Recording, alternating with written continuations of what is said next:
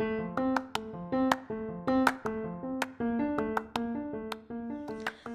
guys, my name is Cheryl Okumu. I am a level 5 MBCHB student studying in School of Medicine. I have been in the School of Medicine for a couple of years now, but all's well. Um, being patient. So, I'm gonna talk about my experience in respect. So, how I got to join respect. Um, I think we were on holiday. Like I said, been in med school for a really long time, longer than the normal required six years, because for some reason there are a couple of obstacles that always seem to pop up. Um, one way or another, by the way, find yourself in school, then there are strikes and you're not in school. You think you're almost finishing, then COVID happens and you're out of school for months. But there is hope. There is hope for us yet. So um, I think it was one of those periods where we were not in school. There was a time after third year because of elections and um, and political issues. I think there was a time one of the hostels was being banned or something. Um, we closed school and we had an eight months or six months. We had a six month break, I think. And in that time, I had been, um, I decided to do psychology because I've always wanted to do psychology, always been interested, especially after getting to do a bit of behavioral science in first year. I was just really intrigued by how the human mind works. Like, why do we behave the way we do? Um, what are the factors that affect our relationships with one another or just affect our actions and why? Especially things like personality disorders and things like those. So, um, I I was doing psychology at that time and the classes were really were really few. And it was just it was really chill. So i was like hmm i should do something else. So um, this was a time when applications for things were going up left right and center. And i'm genuinely one of those people who see oh apply for this write a motivation letter send your cv and i'm like um do i really need to? Because i'm like now what do i say and have you ever looked at your cv and you're thinking how redundant it is? Like what what you've written there sijui kwanza me i've never been a prefect or a captain in school. I was just sijui a study. Sijui what? It was such a fake title. So i'm like okay so these are the things i'm i'm having in my cv who wants to who wants to know about that? And how significant is it compared to someone who's even writing sijui i've been doing what in first year? Uh, i did um, i I did bsc things like those. Now naenda kuringia watu sijui i was a prefect in form one anyway um long story short i was not applying for much. Then um i think i saw the application for respect. And it was so close to the deadline. And i was like you know what? Let me go for it. And um the thing that encouraged me was um, I was also really interested when it comes to mentoring teenagers or just guys post high school. Um, at the holiday before that, I'd also been um, one of the mentors in a program called Bridge, which was a church activity. So, under Bridge program, that was actually the first time I actually just sat down with teenagers and got to talk. And it was at that time one of my cousins had just finished um, high school and she was staying with us. So, under the Bridge mentorship, it was basically talking to ex candidates about life matters, um, things that affect them, and just stuff like that, and just finding themselves in scripture. And I got to to just get a whole new perspective of how times are changing, and there's so many struggles these guys are going through that maybe I didn't go through, but just it was just a nice crowd, and that these guys have been struggling with issues, and they just desire someone to ask them, you know, what's happening, or to seek advice because there's so many opinions out there that you don't know what to pick from. So that's the mentorship I'd had. Um, that's the experience that has a, I'd had as a mentor, and it had also been for around like three months or so, just again in that same time period. So when I saw the application for respect, I was like, oh, this is interesting because I was like, they're talking about sexual and reproductive health. Um, for teenagers. So I was like, this would give me an opportunity to do more mentorship and also for me to finally apply something I'm doing medically um, in an outside field. Because um, again, I'd also done a lot of projects here and there, but none of them are particularly medicine related. It was mostly just talent and um, talent, career development, skills, such things, like mentorship in different capacities. So I decided to apply, and um, what happened is I got accepted. Now, the funny thing is, I saw the acceptance letter later almost a bit too late. Because you know again i'm one of those people who before i never used to look at my emails i just used to be like ah okay i'm getting updates about someone's twitter post who posted on youtube jumia here always trying to get me to buy food here and there so I was like, there's no point. Um, I was barely entering my email unless someone is like, yo, I'm sending you a particular email. Because I did most of my communications on WhatsApp or calls, etc. So I saw the message for respect and I'm like, wow, this is so amazing. And no lie, that's when I decided to actually do research into what respect is about. Because genuinely, I was doing it and then I was like, when I was applying, I was not really sure I was going to get it. I was just like, do I ever? Because I never really apply for stuff. I think there was a time I was right after Form 4 and I wasn't really getting anything. So I just be like, ah, my hopes are just ukochini. So I was really surprised and I felt really blessed when I was accepted. Um, and just getting to go for like the training of trainers. So, and I remember the thing was in Juja and they're telling us we're going to a hotel. Then I talked to my friends and some good friends of mine have also gotten the, um, have gotten the application to get into respect.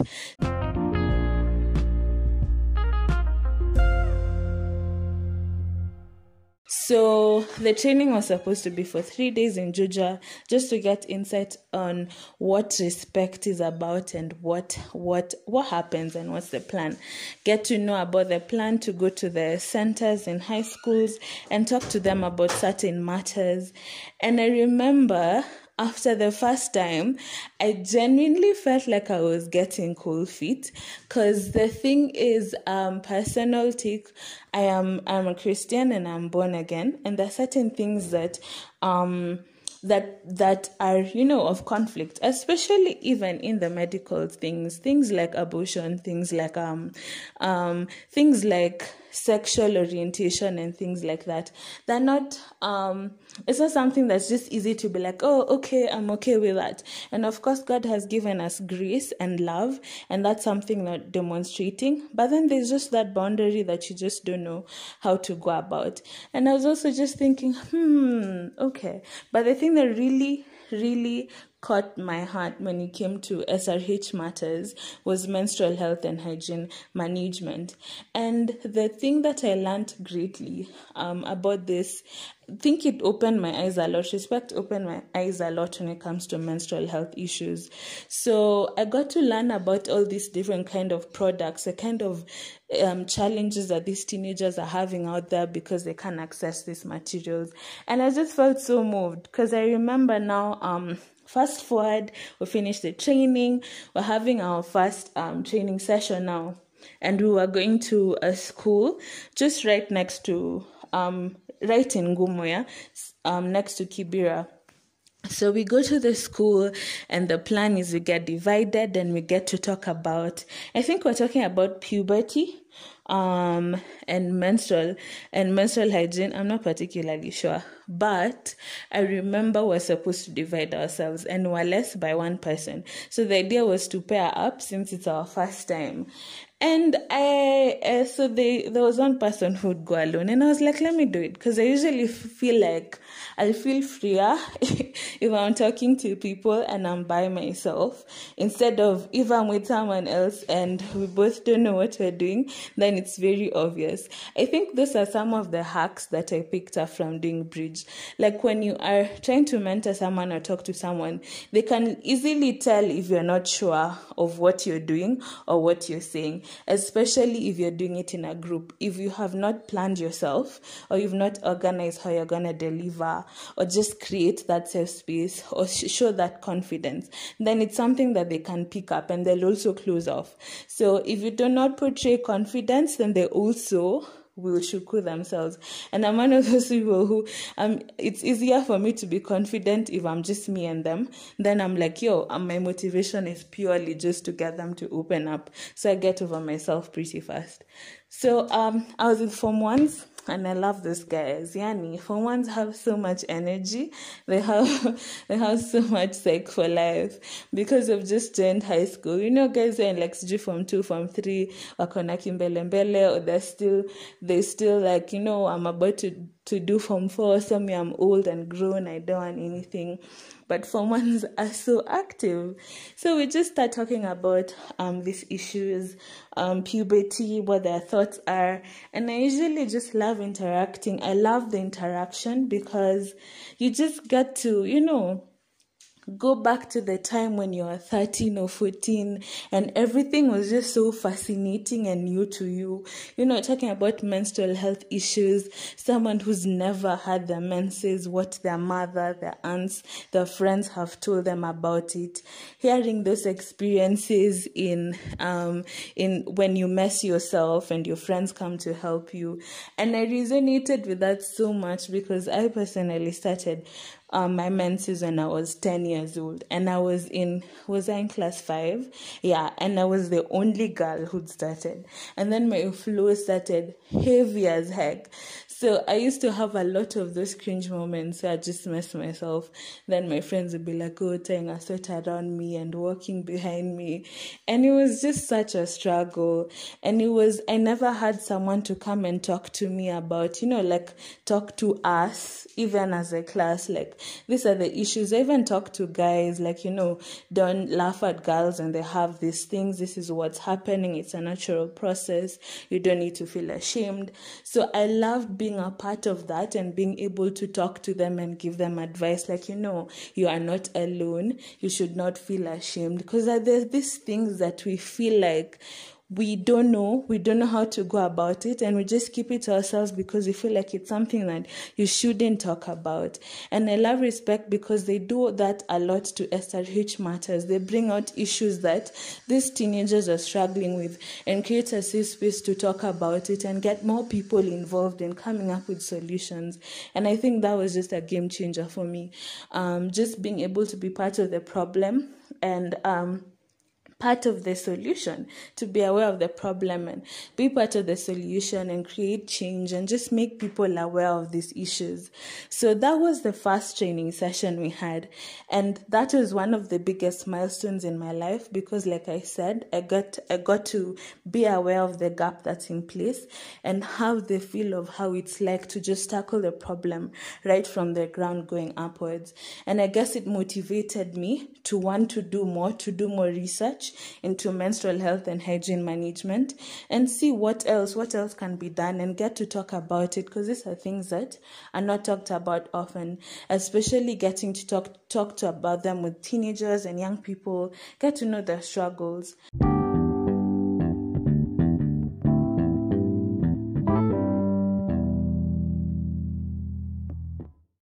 So, um, the second milestone, milestone in my life when it came to SRH matters happened during the conference for last year. So um, we're supposed to go for a conference in Nakuru, and guys are really psyched. And I was like, okay, this is gonna be interesting. And then um, right before the right before the conference, they start asking guys who want to present workshops. Um, workshops on certain topics and um, i'm like okay no thanks.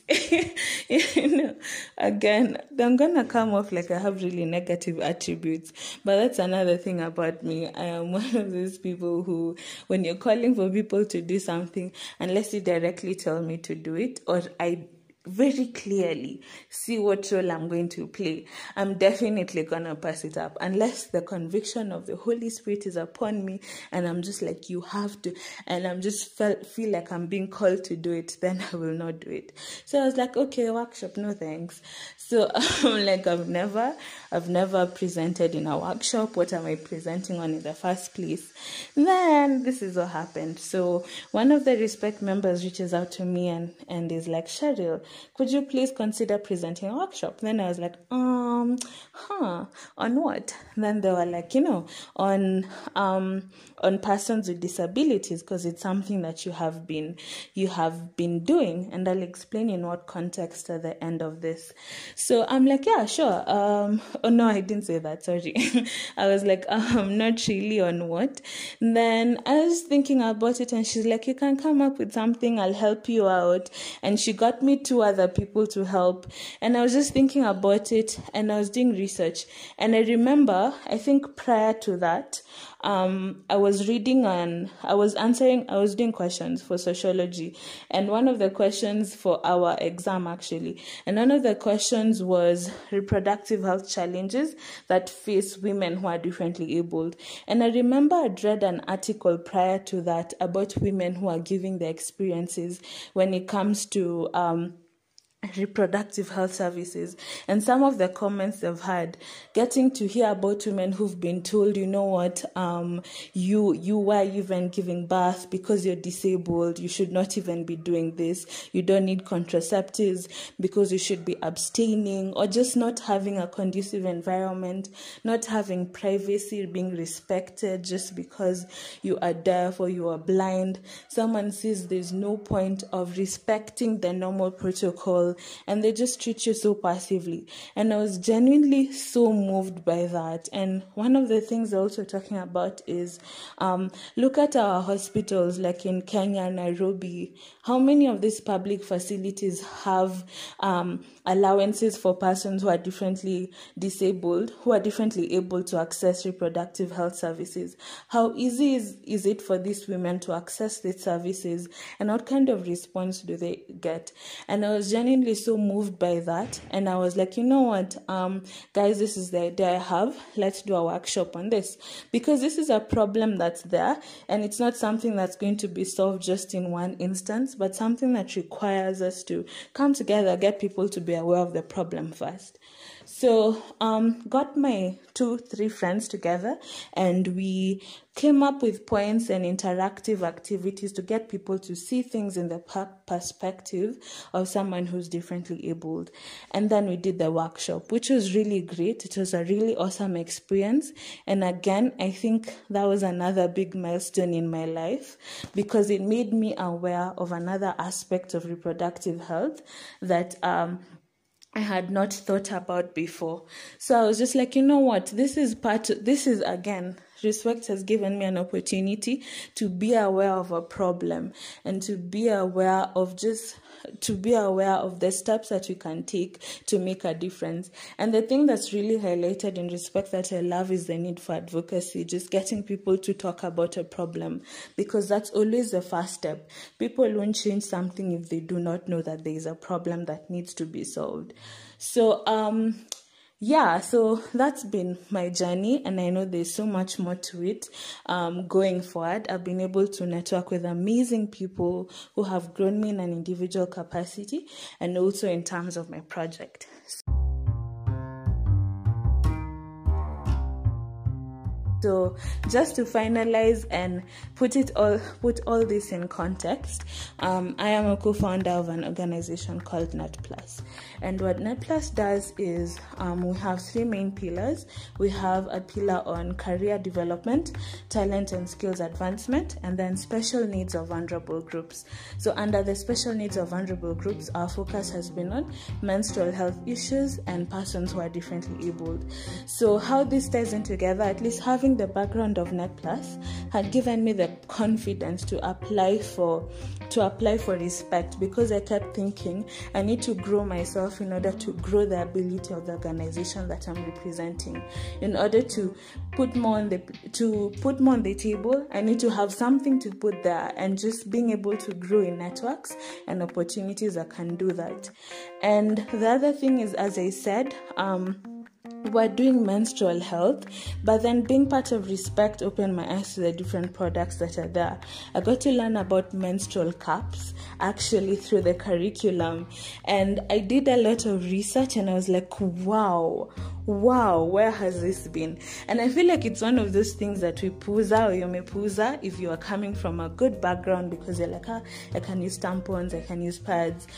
But when it comes to women, especially teenage mothers or older girls, girls, it's a really feasible tool for those ones who are not able to afford pads. So, looking at things in terms of long term um, provision of solutions to problems, instead of giving pads that you the person will still need month after month, then giving them options that will be more long term and they're able to focus their funds on other things. And also, just um, that's one of the things that opens my eyes to. And then also, like I said, we've been looking at persons who are differently abled, and our focus had been on children. So, just um, from doing the workshop, getting to see the interrelation in now these children and they become teenagers, who goes to their school and talks to them about SRH matters, who talks to them about their first period, who teaches them how to use a pad, what do they do when it comes to these issues? Do they understand what's going on in their life? And do they have access to these health facilities that are able to give them the services they require? So, respect has opened my eyes in terms of how I can grow my organization by looking into these gaps and being able to identify solutions to these problems and just people to partner with to grow in this regard. So, this has been my journey in respect. It's been such a blessing, and I believe that God was so intentional to put me in this path. And I believe that there's so much more to do in terms of my in my personal capacity as Cheryl and also as a volunteer of respect and just how it ties into my organization, um, that is NetPlus. So, I hope you've learned a thing or two, and it's been a blessing to share this experience, made me reflect a lot, and just think of the journey that God has passed me through. Yeah